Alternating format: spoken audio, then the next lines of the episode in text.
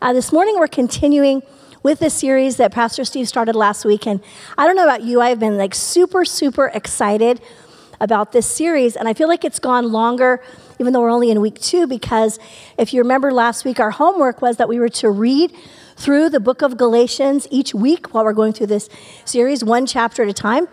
I'm not going to have you raise your hands to tell me if you did or didn't do it, but you got a new week to do it. So I have been doing that, and I'm just loving, uh, just loving it. I'm loving reading it, and it gets in your spirit. And there's so much beauty in this series. We're talking about this simple gospel, uh, unchained, that God sets us free through the Word of God. And so today we're going to be looking at chapter three and looking at um, how a picture is worth a thousand words. One of my favorite heroes of the faith was a guy by the name of Count Ludwig von Zinzendorf. How many wish that was your name? I think that is just like a cool name. My name is Ludwig von Zinzendorf, and it just makes you sound important, you know, just saying the name. But he was a wonderful man, and he was born to a very wealthy family, a noble family. He was Austrian.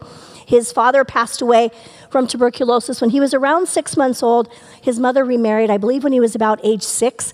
And he went to live with his grandmother um, from their very noble family and was raised. She was a Christian. And it says when you read his history that from a young child he had a he fell in love with jesus he read his bible he would pray he really had a passion for jesus but he still um, you know didn't have a whole lot of activity in his life in that way and he went to school and then he had a great thing that happened. I guess when you're part of a wealthy family, you get to do this. He got to have kind of a European uh, trip where he got to travel and see all the beautiful things of Europe. And one day he was in a museum in Dusseldorf uh, where he had an amazing experience with, with Christ. He was in the museum and there was a painting there called the, if I can pronounce it correctly, the Ecce Homo, and it was by a man named Domenico Fiti. You can look it up online. I've looked at the picture. I almost brought it to you, but it's, it's uh, I just didn't bring the picture for you. But if you look it up, it's a picture of Jesus Christ with a crown of thorns on his head. And it was a picture kind of with a, a look of, of longing. And there was an uh, inscription below it, and I want to read it to you, that said, I have done this for you. What have you done for me? And Count Zinzendorf is looking at this picture. He's a young man, I believe in his late, uh, in his 20s or so at this time, and he sees this picture and he has an incredible encounter with God, very similar to the encounter that the Apostle Paul had on the Damascus Road. Something hit him. And I've looked at the picture, so I don't think it was just because it was a cool picture. Literally, God was impacting him at this moment. And these are the words that he spoke. He said to himself, I have loved him, speaking of Jesus, for a long time, but I have never actually done anything for him. From now on, I will do whatever he leads me to do. And from that point, I would encourage you go online, read about the Moravians. Uh, Count Zinzendorf bought his grandmother's estate, and he provided a, place where all of the people that were being persecuted all over Europe to come, and they created a Christian community that literally they say was the beginning of the missionary movement. They sent missionaries all over the world. They actually had something called a hundred year prayer meeting, where literally even after his death, people prayed every day for a hundred years on that, on that property and a tremendous impact. It is said that John Wesley, many of you have heard of John Wesley, he had had a similar experience where he had known God as a youth, but had never had that just encounter where he understood what Jesus had done for him. And he was around the Moravians, and they had such a joy of their salvation, which was uncommon in that day and age. And so when he got back to Europe, he traveled to Count Zinzendorf's estate to be with the Moravians, and there had the same kind of encounter that Count Zinzendorf did with Jesus Christ and was just lit up for God for the rest of his life. So much so that if you read about the revival that John Wesley and his brother Charles started in the, in the country of England, at the same time in history, there was something called the French Revolution. You probably heard of it, off with your head. They were uh, trying to bring about equality between the rich and the poor. And in, in, in France, it was a bloody just a horrible thing. But in England, because of the preaching and the, that happened under John Wesley and the re- revival, England was able to go through it and have the restoration without kind of a bloodbath and actually have a revival in the church. Pretty powerful. All because one man went to a museum and saw a picture of Jesus and there had his life absolutely transformed because he saw what Jesus had done for him. And it's very interesting because the Apostle Paul, in these passages that we're going to read in Galatians 3, he brings us to that same kind of, a, of an impacting place. And I want to read it to you, starting in Galatians 3. It says, O foolish Galatians, and I think we could probably put our names in there, O foolish Medfordians, or whatever we would call ourselves, who has cast an evil spell on you? For the meaning of Jesus Christ's death, hear this, was made as clear to you as if you had seen a picture of his death on the cross. Let me ask you this one question Did you receive the Holy Spirit by obeying the law of Moses? Of course not. You received the Spirit because you believed the message you heard about Christ. How foolish can you be after starting your new lives in the Spirit? Why are you now trying to become perfect by your own effort? How many of us have been there, done that, bought the t shirt? We've come to Christ, we start our faith, we're excited, and all of a sudden we begin thinking, okay, I got this. And we start trying to do and live our faith by our own effort, apart from the Holy Spirit. I don't know about you, when I get there, I almost all, well, I do always, I fall flat on my face. And this is what the Apostle Paul is talking about. After starting your new lives in the Spirit, why are you now trying to become perfect by your own effort? Have you experienced so much for nothing? Surely it was not in vain, was it? Uh, you know, the Apostle Paul said something later on in 1 Thessalonians. He said, Our gospel came to you not simply with words, but also with power, with the Holy Spirit, and with a deep conviction. One thing about the Apostle Paul is that when he had that experience on the Damascus Road, and Pastor Steve referenced it last week, where he saw Christ, he understood that literally in his own strength, in his own righteousness, in his own trying to do what Jesus wanted, and he was trying really hard to live under the law, he had failed miserably. And when he saw Jesus, when he had an encounter with Christ, much like Count Zinzendorf, it transformed his life. It set him on a path that he was never the same. And that's why when he talked about the gospel, that's why when you read the book of Galatians, you find a Paul that is incredibly passionate about what? About the gospel of Jesus, about people walking away from the simple beauty of what Jesus does for you and did for me and beginning to try to do it in his own effort. I, I, think about that because I was a lot like Count, Z- Count Zinzendorf, even though I didn't have as cool of a name, and that I, I had a real love for Christ as a young girl. I, I received Christ when I was about four years old, and the denomination that I was from, basically, you got saved every week. So I went up in every altar call every week, every youth camp, and I loved it. I just, and I, I, think it's, I just, I wanted to know Jesus, but there was also this part of me that was just like, I, I gotta reach, I gotta get there. And then in my, uh, between my sophomore and junior year, I went to a youth camp, and I think that was kind of my Damascus Road experience. That's where I was out, we had the camp, and I remember walking out in the trees, and God just, He was just there. And He impacted my life, and I realized that I needed Him. I could do nothing without him. And literally from that moment on, the call of God burned in my heart. You know, we were singing that song this morning, My Heart Burns for You. You know, my heart burned as a little child, but literally from that moment, I think I was somewhere around 15 or 16 years old. That burning in my heart has never left because I found I need Jesus. I need to walk with him. And it put a picture in my mind of something that I wanted to do for Jesus Christ. And my prayer for you, and I know Pastor Steve's prayer for all of us this, in this series, is that every one of us will have a fresh encounter with the gospel, a fresh encounter with Jesus. Maybe you're here today and you've never met Jesus, you've never received him as your Savior. Well, today's a great day to start the journey. Maybe today you have been walking in your faith for a long time, and, and but yet you need that fresh revelation. Let me just say, don't leave this place today without that, because that's what's going to empower you to go on and do the things that God has called you to. Listen to this quote by Timothy Keller. When we think we can win God's approval, through our moral performance and obedience, it becomes a crushing burden. Then we are under law. But when we learn that Christ has fulfilled the law for us, and that now we who believe in him are secure in God's love, then we naturally want to delight, resemble, and know the one who has done this. Powerful. My first point today is don't quit looking at the picture. Don't quit looking at the picture. What picture? The picture of Jesus Christ crucified for you and me. The picture of Jesus risen from the dead in power, who has come to save you and set you free. And it's so powerful. It's interesting when we come to faith And I'm going to go into my next point here as we read the next scriptures. But we have a different kind of accounting uh, of how our righteousness is going to be.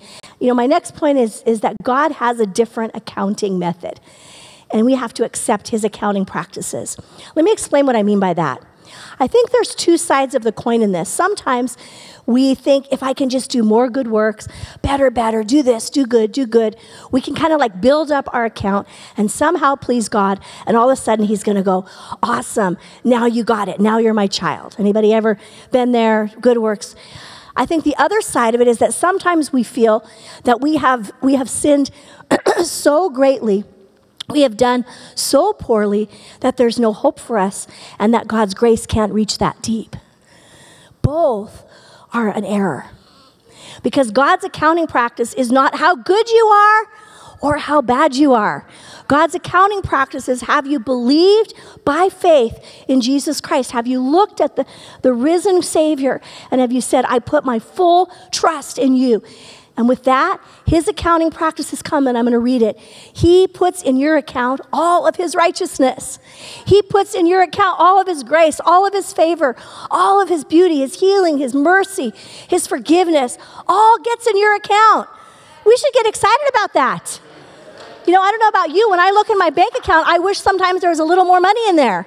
When I look in my grace account that God has given me, it is abundant, it's full, it's to overflowing. Listen to these verses. In the same way, verse 6, Abraham believed God, and God counted him as righteous because of his good works.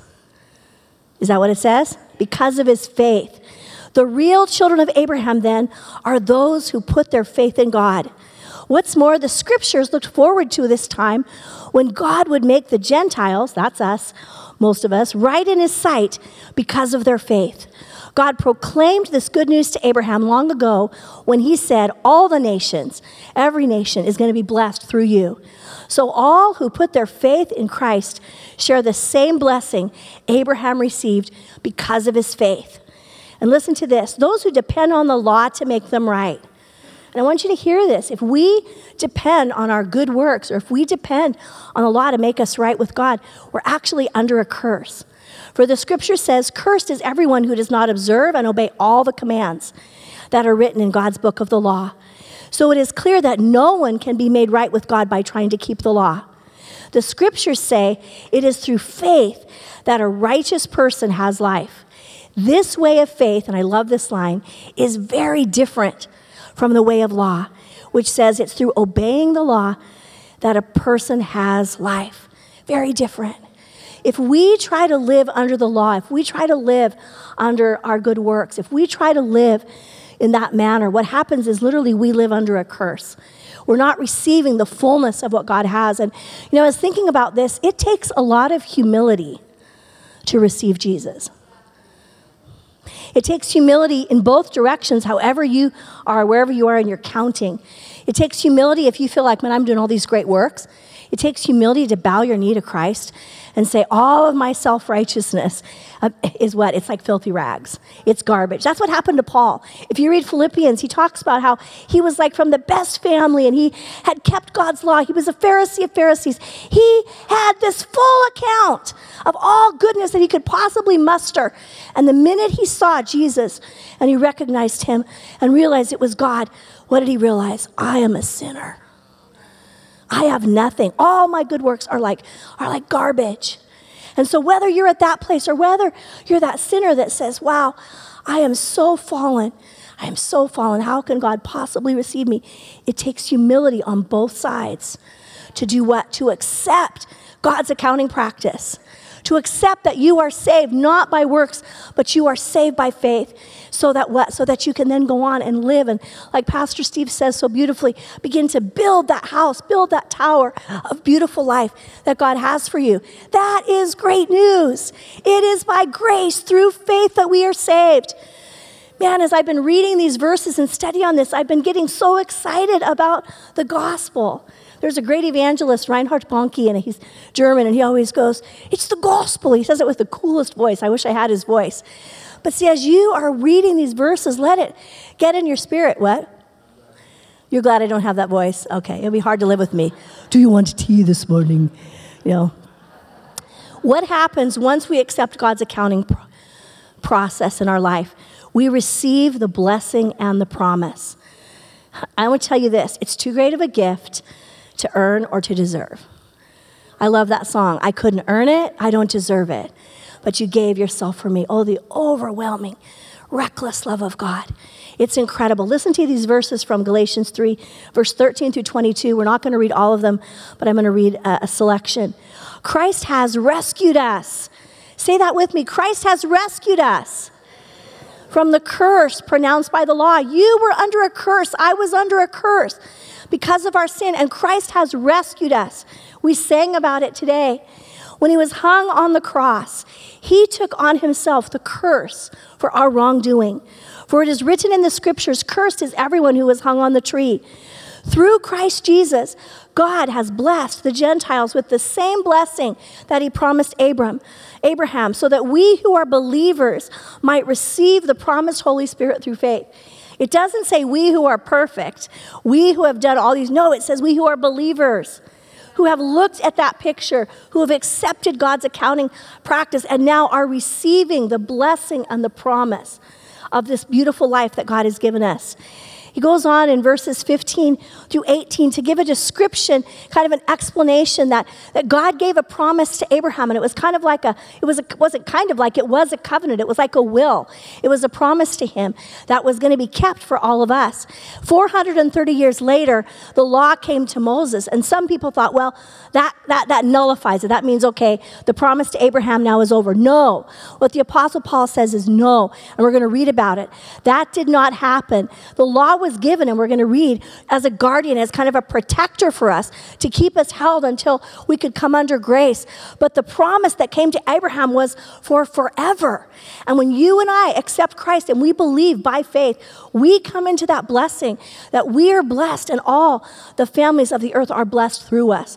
That's powerful. That's exciting. That's awesome. I can't believe that you guys aren't going, woo, and running around the room with excitement. This is life changing. This should light you up. Go, uh, woo, all right. This should light us up. This should cause us to not even be able to be quiet about the gospel. That's what happened to Paul. He couldn't shut up because he never stopped seeing Jesus. He never stopped, he remembered. See, do you remember? The Bible says, Remember the pit from which you were dug.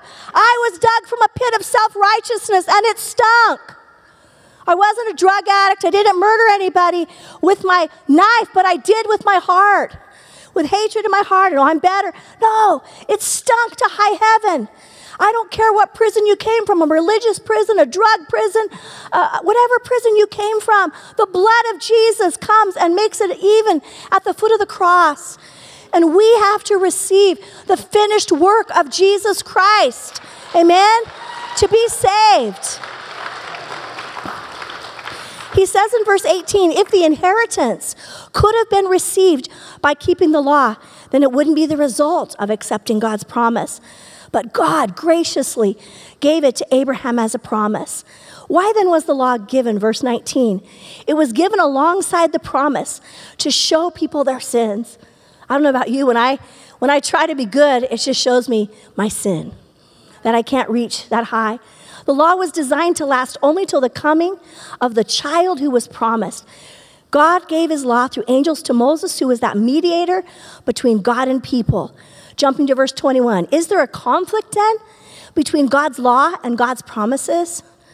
Absolutely not. If the law could give us new life, we would have been made right with God by obeying it. But the scriptures declare that we are all prisoners of sin, so we receive God's promise of freedom only by believing in Jesus Christ. Like I said earlier, today, whether it's your first time or like me here, hundredth time of receiving Christ, it needs to be fresh. It should bring us to our knees. It, it, it is powerful. He saved us. He rescued us, He freed us. He wants us, He calls us by name. He calls you by name, He loves you. You know, in the Old Testament, people like Abraham and Moses and David and the prophets, they caught this before they, kind of before their time. They knew that they weren't, they weren't reaching high enough. They weren't making it. And so something inside of them, Paul, or actually David said this. He said, if you marked iniquity, if you counted my sins, who could stand? But with you there is mercy. In the Old Testament, they began to grab a hold of the fact that they couldn't save themselves.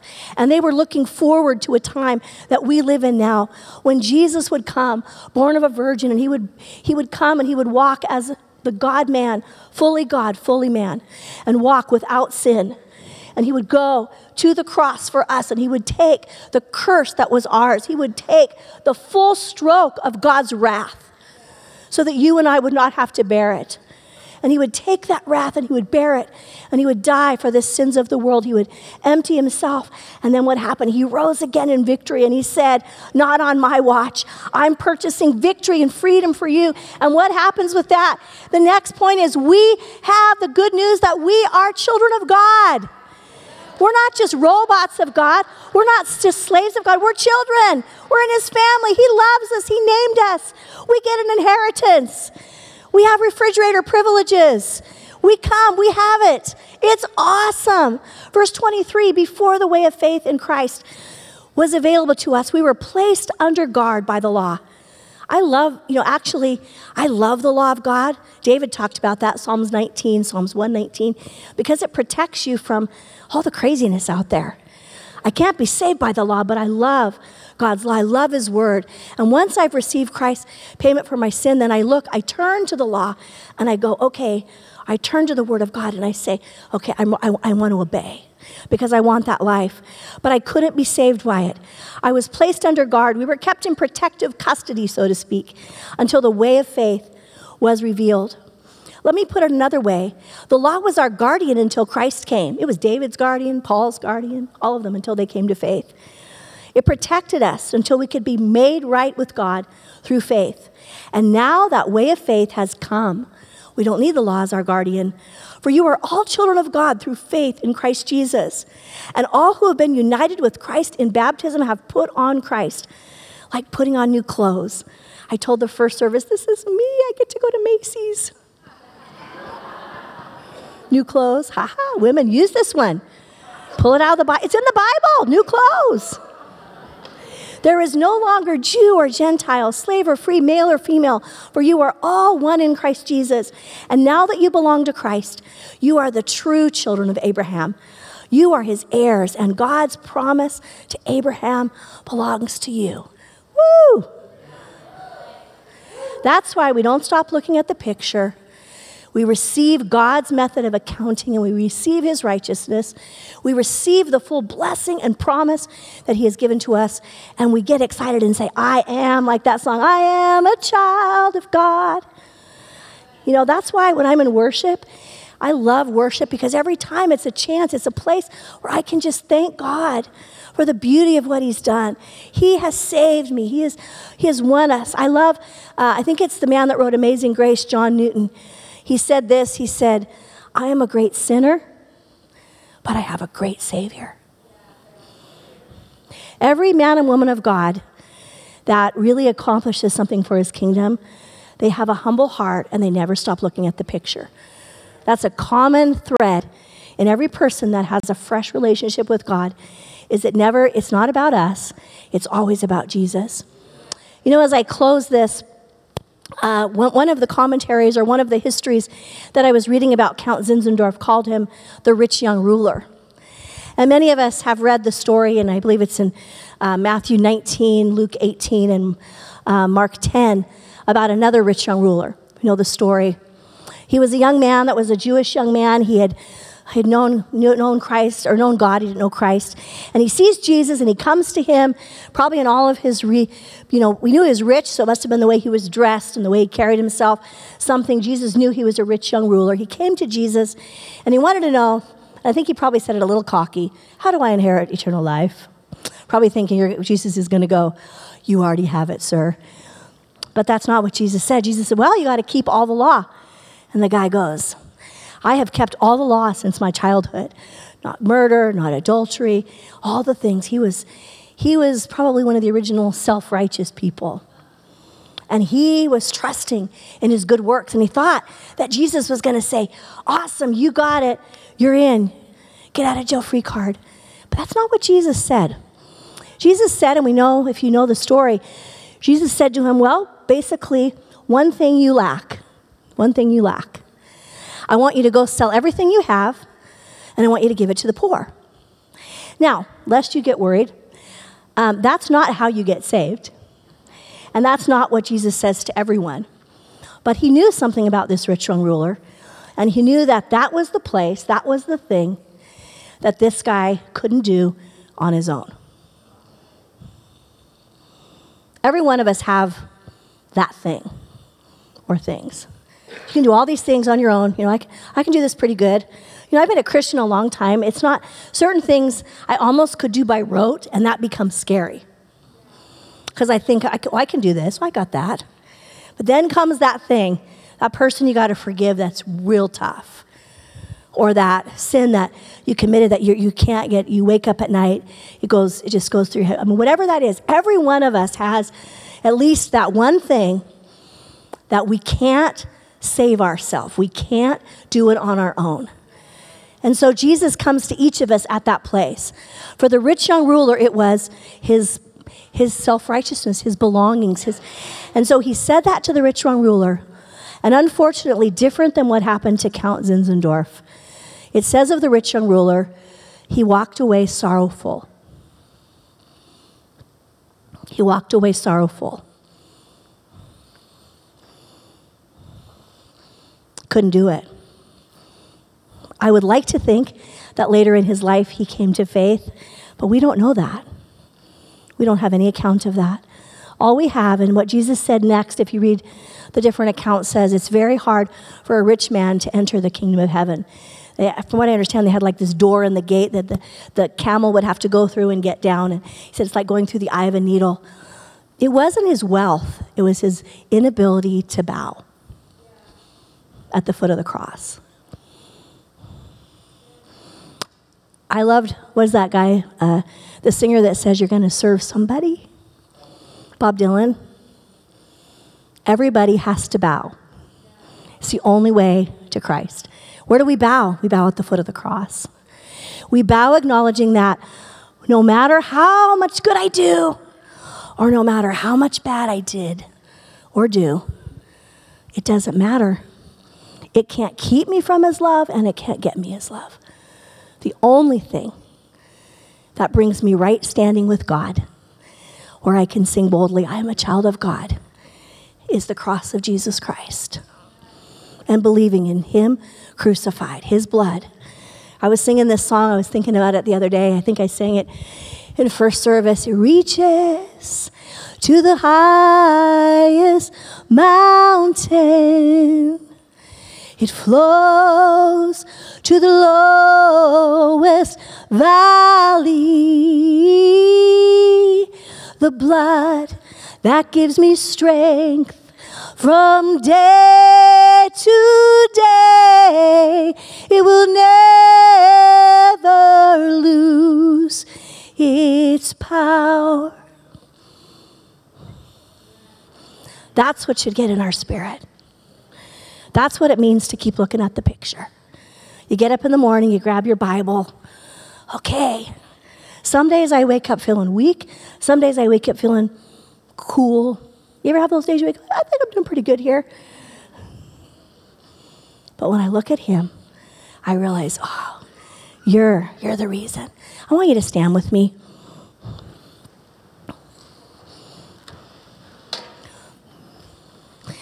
I don't know what's happening to you as I've been in this series already, week two, reading Galatians. Can I tell you what's happening to me? I'm falling more in love with Jesus. I understand why they say less of me and more of you. I think we're actually learning a song like that Wednesday. You know, first first order of business is if you've never met Jesus, man, you don't know what you're missing. Today's the day. He loves you, He died for you.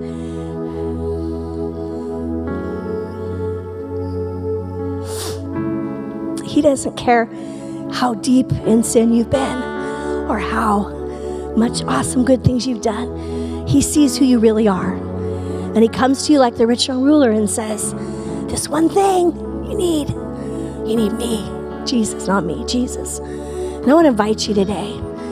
If you've never made that first step to receive Christ, or maybe you've been walking away from him for a long time, would you raise your hand? We don't want to embarrass you, but we want to pray with you. This is the most important decision you will ever make in your life. It will change the trajectory, the course of your life, and the course of your family. If that's you, would you just raise your hand right where you are? We want to pray with you. Maybe you brought someone with you and you can reach over and just ask them, Do you know Jesus? Have you met him? Do you know him? Is there anybody today? Raise your hand. Man, it's a great decision. Okay. If after service you want to come up and our prayer team will be here to pray with you. If you're a little embarrassed right now, oh, awesome. Woo! Awesome. Awesome. I really think there's more. I think there's more. I, I, I feel like there's some of you, maybe you got saved when you were a kid, but you haven't been walking with Jesus. And this is your day. Humble yourself, man. Come on down right now. Just come down. We want to pray with you. Man, if you got somebody next to you, they're a little shy, bring them, bring them down. Man, this is life. This is life. One more minute. Come on. Come on. Okay, we're going to pray the prayer. Can you pray with us? We're so excited. What a great decision. Beautiful.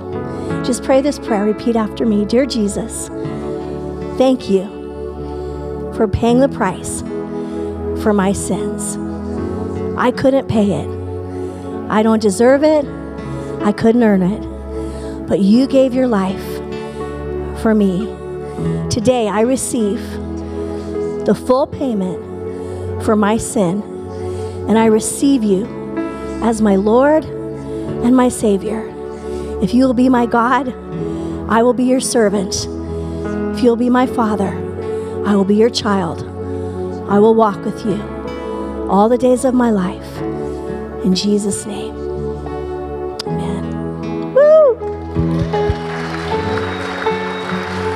They're just going to talk with you a little bit. The rest of us, can we lift our hands? How many want a fresh? You want to see Jesus fresh? You know, life, we get road rash, we get dusty, we get stuff happens. But you know what? That fresh relationship with Jesus, it's life. We're going to sing for a minute, but I just want to pray for you. I want to pray for all of us. God, we just come to you today, and first, what comes out of our heart is thank you. We couldn't earn your love, we didn't deserve it.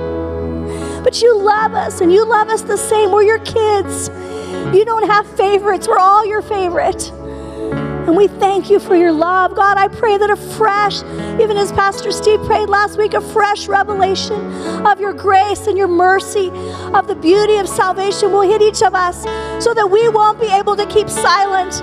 Lord, we are saying it's a summer of fun, but God, it's a summer of fun bringing people into your house, bringing people into relationship with you. And God, first to us, let this be a summer where our relationship with you just explodes as we look at you. You are beautiful. You are beautiful. Let's sing this together.